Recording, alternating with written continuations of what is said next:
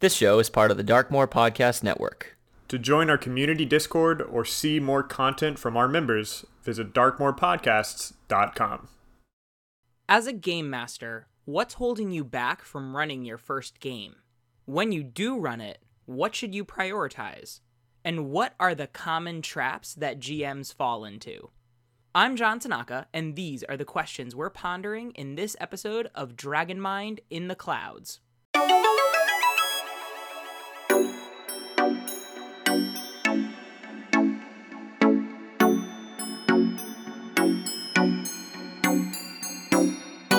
Hello, everyone, and welcome to Dragon Mind in the Clouds, the TTRPG podcast where we discover our best selves through gaming. To support this podcast, drop us a 5-star review in your podcasting app of choice. It's a little thing that goes a long way. Today's episode is all about getting started, mostly from the perspective of a new game master. However, getting started isn't just something for beginners. Experienced GMs get started all the time, with new player groups, campaigns, and game systems. So I'm curious what insights you veterans have about today's topic, too. Let us know by sending your thoughts about today's episode at dragonmindpodcast@gmail.com or in the Dragonmind channel on the Darkmoor Podcast Community Discord.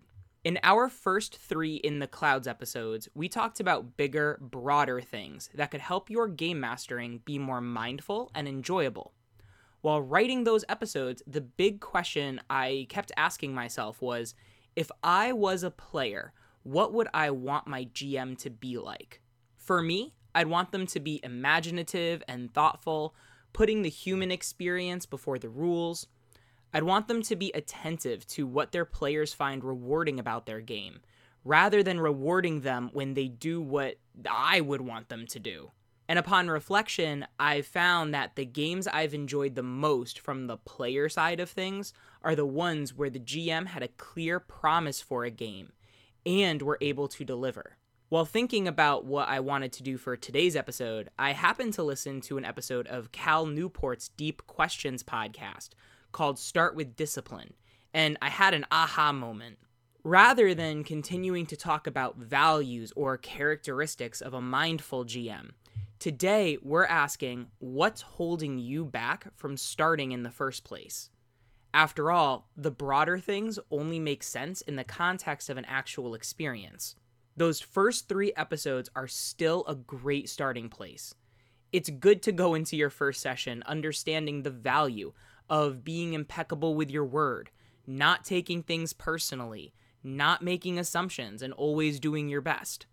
The point of the game is not for your players to do what you expect, but rather to discover what all of you find rewarding about TTRPGs. While all these ideas are simple and deep, the key word is that they're simple, meaning that the next step is to start. This is where most people get stuck. They don't start. They like the idea of starting, but something stops them. And we're here to ask, what? When digging down, I find that a lot of rationalizations emerge. I don't know the rules well enough. I don't know who'd play with me. I don't think I have the time.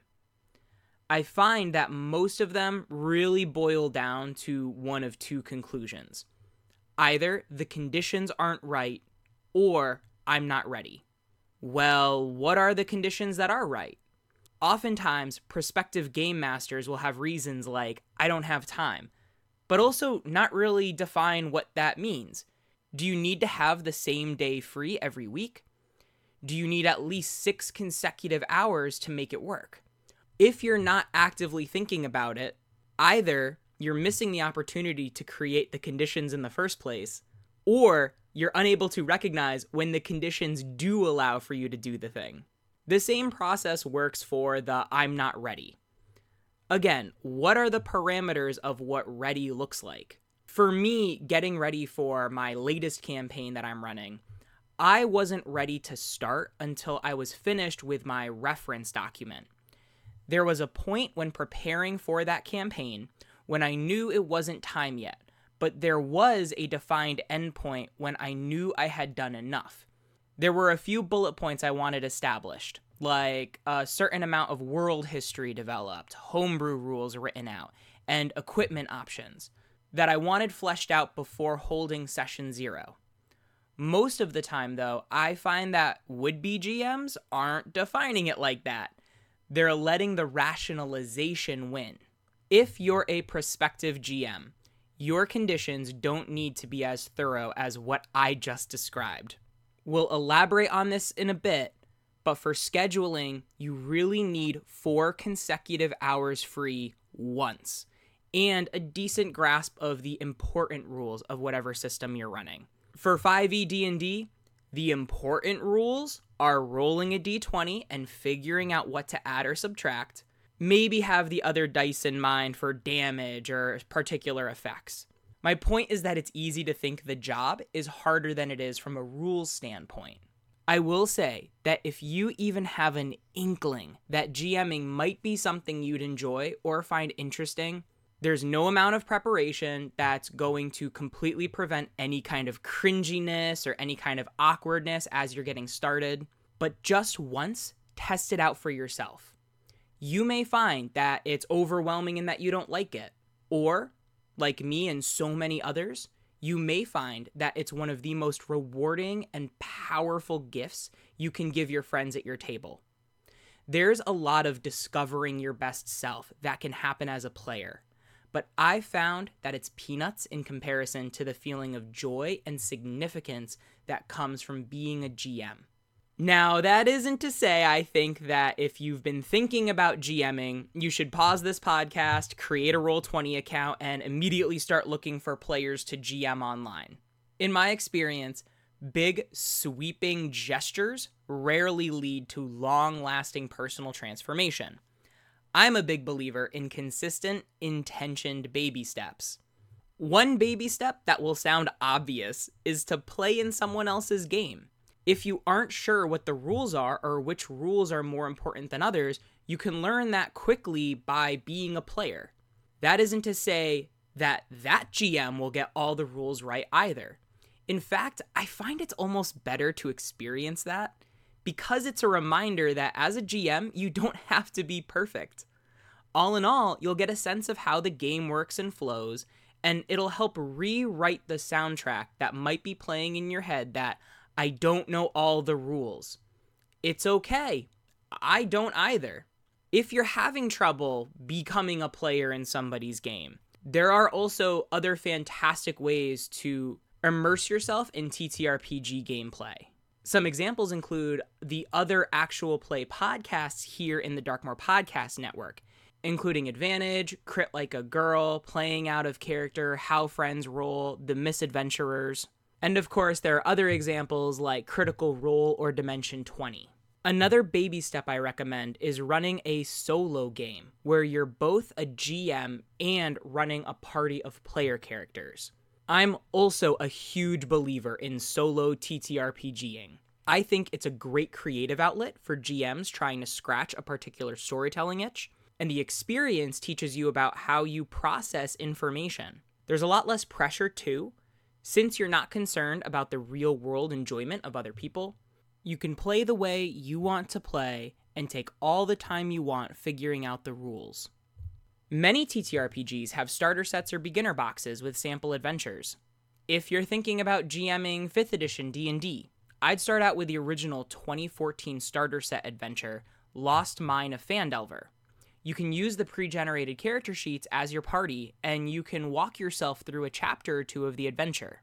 If you feel shaky on the rules, you can take all the time you need looking up the relevant ones. You'll also learn what details you key in on and which ones aren't relevant. For Pathfinder 2nd Edition, I equally recommend the beginner box. As someone completely new to the system, I got a lot of enjoyment out of it when I played a solo run of Menace Under Otari. I got a really good sense of the different character roles and the action economy, and how much my players would have to learn to enjoy the system themselves. Now, one warning, when you play a solo game, there will be certain outcomes that occur due to your decision and die rolls. If you run the exact same adventure for live players, expect that the outcome will be wildly different. It's actually a rarity that the outcomes will be similar. And that's one of the great joys of being a GM. No matter what you prepare, you'll always be surprised. Okay, let's say you've decided to try GMing for live players. When GMing, what's important and what's not? What do we prioritize? The obvious answer here is that the game should be enjoyable. It should be fun. Everyone enjoys playing together. The only issue with this answer alone is that it's vague. Fun means different things to different people. One person may have fun playing chess. Another may have fun playing basketball. To me, those are two very different kinds of fun. A third person may like both of them, and a fourth may like neither. Because fun by itself is such a vague concept, it can be hard to define and measure.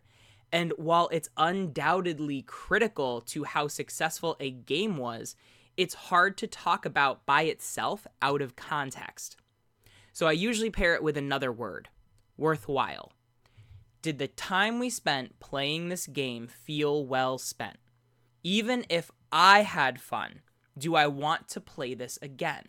I've talked to many GMs that thought, probably rightly so, that their players had fun in their sessions, but for some reason they can't keep a campaign going. But it was fun, they tell me. Why is scheduling such a problem? There are a lot of possible answers to this question. I've had my answers shift over time. So I'll share with you what my current theory is that is subject to either being refined or changed over time. Basically, it's that it has to do with the worthwhileness of a game. All right, tell me if this sounds familiar. You start a new campaign and everyone sits down for a session 0. Everyone gets really excited about their characters, their backstories, maybe even the world you've set up. All the usual checkboxes are being checked.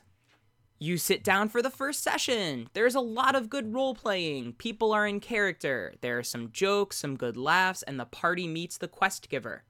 The quest is set, and now they're off. We'll pause here and pick up again next time. What's wrong with that? For most people, that's D&D.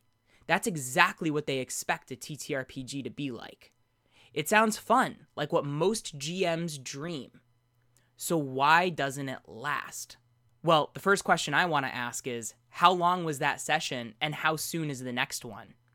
The answer to that will often predict for me whether the game will last or not. If the answer is 2 hours and next week, there's a decent chance that the game will fizzle. Why? To answer that, let's get some context by looking at the next session. The party arrives in the dungeon. Investigating the first room, they find bodies of goblins. As they go in further, they discover that part of the dungeon is a kobold colony. They are brought to the kobold queen, Eustrail, who tells them that the kobolds are at war with an invading army of goblins. There's some back and forth, and the queen points them to the goblins' hideout, where the players are ready to fight some goblins.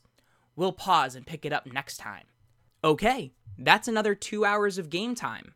But in real-world time, it's 2 weeks, even though you've only been playing for a total of 4 hours. In that week in between, players may reasonably forget the name of the kobold queen, the region of the world they're in, the point of the quest, their little mechanics they never use, all those unnecessary details.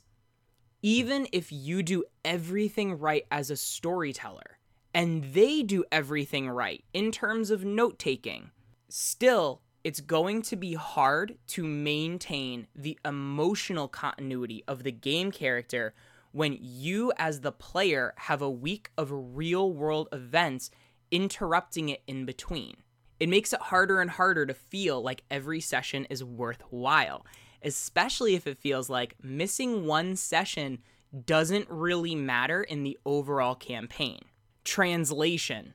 Each session isn't as worthwhile. It's okay to miss. An okay to miss once easily leads to an okay to miss twice. And now we're tumbling down the cliffside to a campaign fizzling. Even putting that aside, more practically, this is where scheduling things come up. a niece has a concert, someone has a baby shower, a car breaks down, you get hung up at work. The longer there's time in between sessions, the more chances that life will create an obstacle to playing again. It's not anyone's fault either. It's just life. So with this in mind, if you're running a game for the first time, or even if you're running a new campaign you don't want to fizzle, or even if you want to save a current campaign from fizzling, I find the way of preventing that from a scheduling perspective is to close the story loop. If you have less time to play, this becomes proportionately more difficult. If you're a new GM, you don't want to leave anything open-ended at the end of your first session. You want to introduce a quest, have your players go on the quest, and complete the quest all in the same session. The longer you let it go on, the greater the chances are that it won't end. Pacing is everything. Now, I'm not saying to rush all the creative content you have. I am saying only introduce enough that it can be properly digested and closed within whatever time frame you have. Like a lot of businesses, many TTRPG campaigns die from indigestion rather than starvation. Now, this means you may not quote-unquote get a lot done each session, but in actuality, to your players, they're getting a lot done. Each session feels worthwhile because they can trust that they can look forward to something ending and being completed. And if there's a last-minute cancellation, no big deal.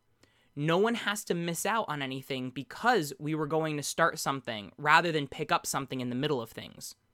And remember those little details like the Kobold Queen's name? Players are much likelier to remember it if they use it in the same session that she was introduced in, rather than trying to remember it a week later. And if they do use it correctly, they feel good role-playing in character. That's the point. There's not this disconnected feeling of, my character knows this, but I just can't seem to remember it as a player. Your players feel more fulfilled by you doing less. They have fun and each session feels worthwhile. And if they miss a session, it has less impact on the overall campaign. So in addition to your players enjoying the game, your core objective starting your first session is to open and close a smaller story loop. If you have to end in the middle of things, it's not the end of the world, but it does mean you didn't meet your pacing objective. Now, because I know a lot of you listening are coming from a 5th edition D&D background, and that is my game of expertise, I can also advise some additional parameters that I found can help a new GM be successful with that system. First things first, only invite 4 players to be in your party. The difficulty here is you may actually find that more players want to play than you're ready for. D&D isn't the basement-dwelling, stigmatized hobby it used to be. A lot of people love playing D&D. You may be surprised which of your friends want to join in. But if you want to be successful and you want to deliver a good experience, I cannot emphasize enough the value of being discerning about who you invite, especially to your first game. Now, the game's system can run fine with 3 to 6 players, but for the sake of you learning and not being overwhelmed, 4 tends to really be the magic number. Ideally, you'll also want players that have some experience with the game's mechanics. Teaching new players the game is a whole separate skill set, and learning how to GM yourself while trying to teach new players doesn't tend to end well. Trust me, I have made that mistake more than once. Next, schedule for 4 hours. This will give you some wiggle room as you start to hone your sense of pacing. You'll actually want to prep content for 3.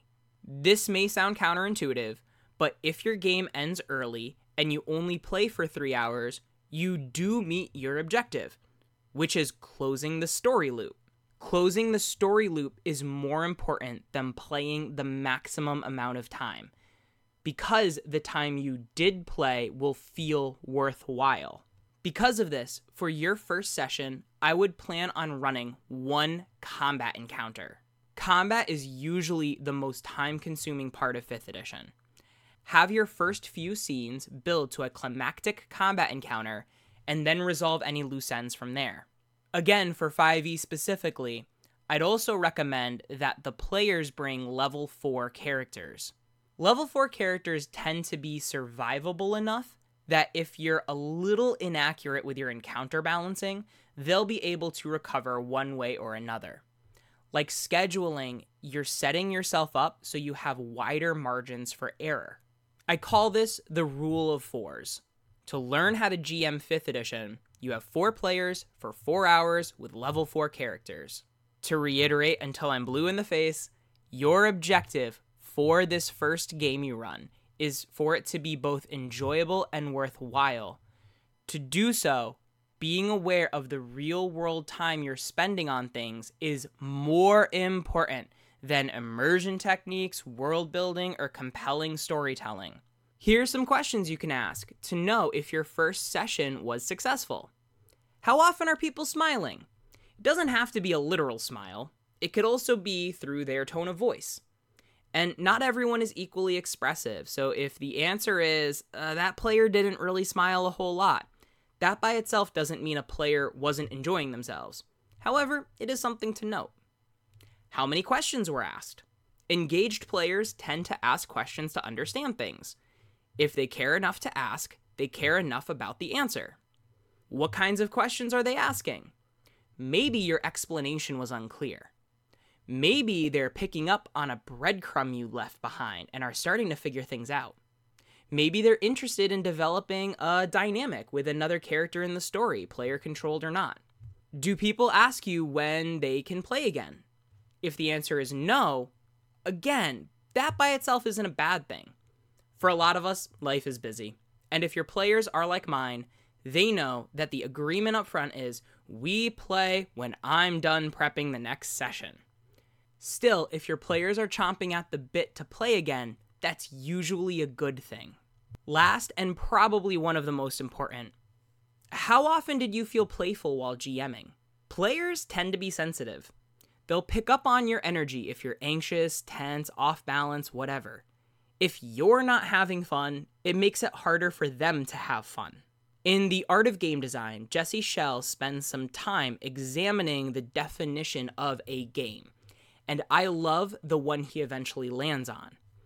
A game is a problem-solving activity approached with a playful attitude. So how playful are you when you're GMing? To loop back to my recommended structure, within 3 hours, I'd plan for your session to be presented as 1. Present the problem. 2. Explore the problem. 3. Fight the bad guy. And you have about an hour allocated to each one. This gives you some benchmarks for how quickly or slowly your session is going. Did the players want to spend an hour and a half instead of an hour getting through presenting the problem? Well, that tells you something about your players and how you presented the information. Now, what if they only took 20 minutes? That tells you something else. Again, you give yourself 4 hours, especially for this first game, in case something takes longer than you thought it would. Now, what if a player pulls an old scheduling switch on you? They sit down at the table and then out of the blue say, sorry, I can actually only stay for 2 hours.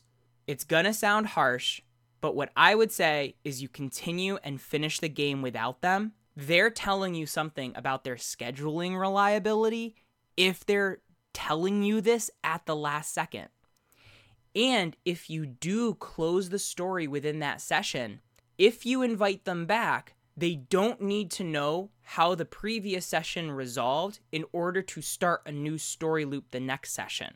Part of the beauty of starting with smaller, closed, disconnected loops is that if a player can't seem to make the scheduling work, you can reorganize your table with little judgment and little entanglement until you find the players that will prioritize you over whatever else is happening in their lives.